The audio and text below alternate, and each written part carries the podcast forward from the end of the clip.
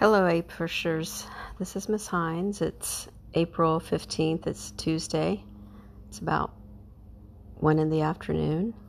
And I wanted to talk to you about, first of all, thanks for listening. I looked at the analytics of my last podcast when I went over the DBQ rubric, and only nine people listened to it. I'm sad. Anyways, um, I'm trying to train myself how to do a video PowerPoint and how to do a Zoom class without an audience. Um, maybe that will be better so you can see slides and whatnot instead of just listening to my voice. I don't know. Anyway, you'll hopefully listen to this because the the questions for um, today's lesson that I'm going to post on Edsby in a little bit are based on the video from today from from the YouTube channel for College Board for the AP review. Today they actually started, Mr. Horton started with the review of period three. So they split up period three into three different sections. Today were um, the American was the American Revolution causes and effects. It covered topic 3.2 and 3.5, which is part of the course and exam description I shared with you. He also does a lesson at the end of it, which is supporting an argument DBQ practice. You might be interested in knowing that it's the DBQ that we did back in the beginning of the year, probably like September, October. I don't know. It was it was a while ago and it was a DBQ that we looked at. We at least looked at the documents for sure. Uh, we might have just written a thesis. I can't recall, but it's the American Revolution DBQ. Um, the overriding question that he starts with um, what were the causes of the American Revolution, which were the most significant? And at the end of the lesson, um, he said that you should understand the French and Indian War, the economic causes of the war, the ideology of the revolutionaries, the role of common sense in the Declaration of Independence, and why Americans actually won the American Revolution. He gets into some great history as a review for you, um, including um, a map or a, a photo artist rendering actually of what Fort Duquesne looked like. Fort Duquesne is modern day Pittsburgh, and I've been fortunate enough to visit there to see Fort Pitt. Well, it's a blockhouse of part of it. The original fort isn't there any longer, but the outline of it is. And then there's an amazing history museum there um, at the Point. That's what they call it in Pittsburgh, Point Park and it's an amazing museum of the French and Indian War. I don't know if you've ever noticed, I had that little Heinz ketchup bottle pin on my lanyard worth my name tag. I bought that little bottle of ketchup at that museum because Heinz pickles, Heinz mustard, Heinz ketchup, all that Heinz stuff, H E I N Z, starts in Pittsburgh. So there you go. The other thing I really liked about the um, beginning of the video, of his video today, was an excellent, the best map I've ever seen of the locations of Pontiac's rebellion. Amazing. Um, when I look up to where my mother in law lives in Oil City, Pennsylvania, and you go north of there, and there's Fort Duquesne, or I'm sorry, um, oh, what's it called? Um, Presque Isle, Fort Presque Isle I think I've sent some pictures from Franklin where um, one of the forts was located. And my sister in law's house, they're nearby there, they found a cemetery with graves from the French and Indian War. There's like a historical marker of it. Creepy and cool. So check that out for sure. Um, they talk about, he talks about salutary neglect today. I love how he uses the term, he says that when he teaches salutary neglect, he uses the term respectful ignoring. I think that's a great way to explain salutary neglect. That's when the British said, look, um, you know, we've kind of left you alone now that the revolution, or now that the French and Indian War is over, we want some money. And so they end that salutary neglect. Um, the colonies get definitely get unified. Um, and he, uh, Mr. Horton talks about some of those um, um, things that happen. But before he does that, he talk, he has a slide up for a split second. Call, talks about the levels of causation, and um, here he says that the, one of the most important levels of causation or cause and effect is which cause was more important than the uh, than the other the first two. So he he was talking about it, and I like that um, that really critical thinking part. This higher level question which cause was more important. Instead of just listing the causes, you could talk about which one was more more important.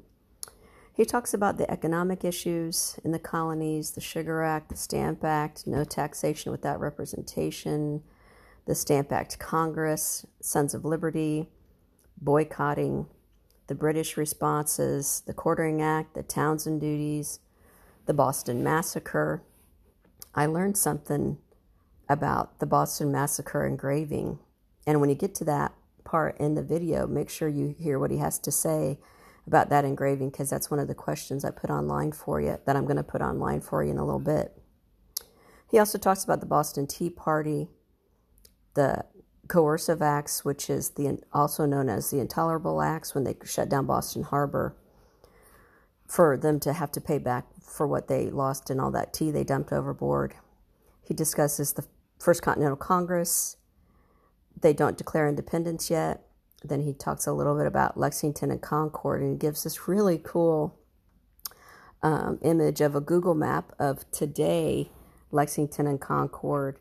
And he makes a reference to where the, the colonial troops might have been hanging out before they got started fighting. Um, he talks about the Second Continental Congress and then common sense. And then he gets into the DBQ, which um, it's an excellent DBQ. Like I said, we've we've discussed it before in class, so if it seems familiar to you, that's why. Um, let me see if there's anything else I want to mention to you before I say bye bye. Um, he makes a really good point, and again, he and Miss Farr are talking about um, the importance of when you get the DBQ question try and answer it and write a thesis first. Well, the first thing you do is you create a data bank of all the information you might have um, about the question before you look at the documents. So we're not even looking at the documents, we're just trying to create that data bank. And then he wants you to try and formulate a thesis. So he starts out with this working thesis that after he, that's Mitzi, she's crying. She went to the vet today and um, the vet said she looked really good. She got a, some more blood work, and so hopefully she's going to be cleared to be adopted. Um, we've had her for over a month, and she was really sick. And this is the mama kitty that her two kittens passed away.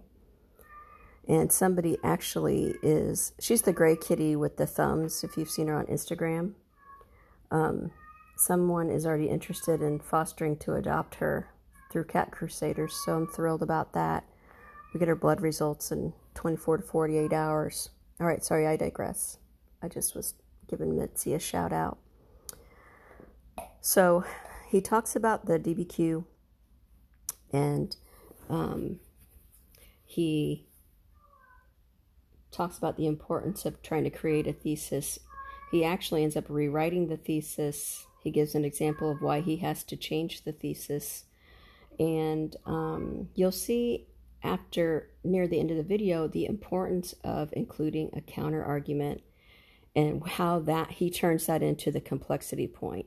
He doesn't get into it, but he makes a mention of it. And when you watch the video today, you'll see what I'm talking about. It's a great working example of how to create that quote unquote unicorn point, that complexity point, and he uses the counter argument in some documents. All right, my people, that's all I have for you today. Um, I'm going to have an expectation that you're going to try and keep up with these um, videos. I know that um, a few people have expressed to me that it's hard to watch the videos. Uh, they didn't really clarify. I don't know if it's just because they're too boring or they're not um, staying awake during them or if they don't have uh, speakers or they can't see it. I'm not really sure. Um, are they tedious? They can be. Um, but what I'm hoping that you'll be able to do is the goal is that you watch these and you realize how much you remember that you didn't think you would remember. And if I was with you in the classroom right now, which I really wish I was because I miss you and I'd love to be reviewing with you in person, we would be talking about, and I would be reminding you, see how much you remember, because a lot of students think that they've forgotten everything, and in reality, you haven't. You might need to brush up a little bit, but even I've given you some reading to do from the AMSCO book or from the Princeton Review book, and even when you look at those pages, hopefully you're feeling better about, hey, I remember some of this stuff. I haven't forgotten everything. Um, and that's awesome if that's you. And if you're going, oh, uh, this isn't me. I'm I'm I'm not remembering any of this. I don't know of any students who have ever actually said that during an AP review in the month of April with me. So I know you're going to remember some of this stuff. Maybe not the stuff from today, but I, I, know, I know you remember salutary neglect because I talked about it practically every day. So um, just bear with bear with me on this review. You have a month until the test. I don't know how they're going to continue reviewing. I mean, you can kind of see the schedule. I know that the rest of this week they're going to be doing period um, period three in three different videos, and so um, and one second. Um, and when you look at the that schedule, you'll have an idea of what they're actually doing.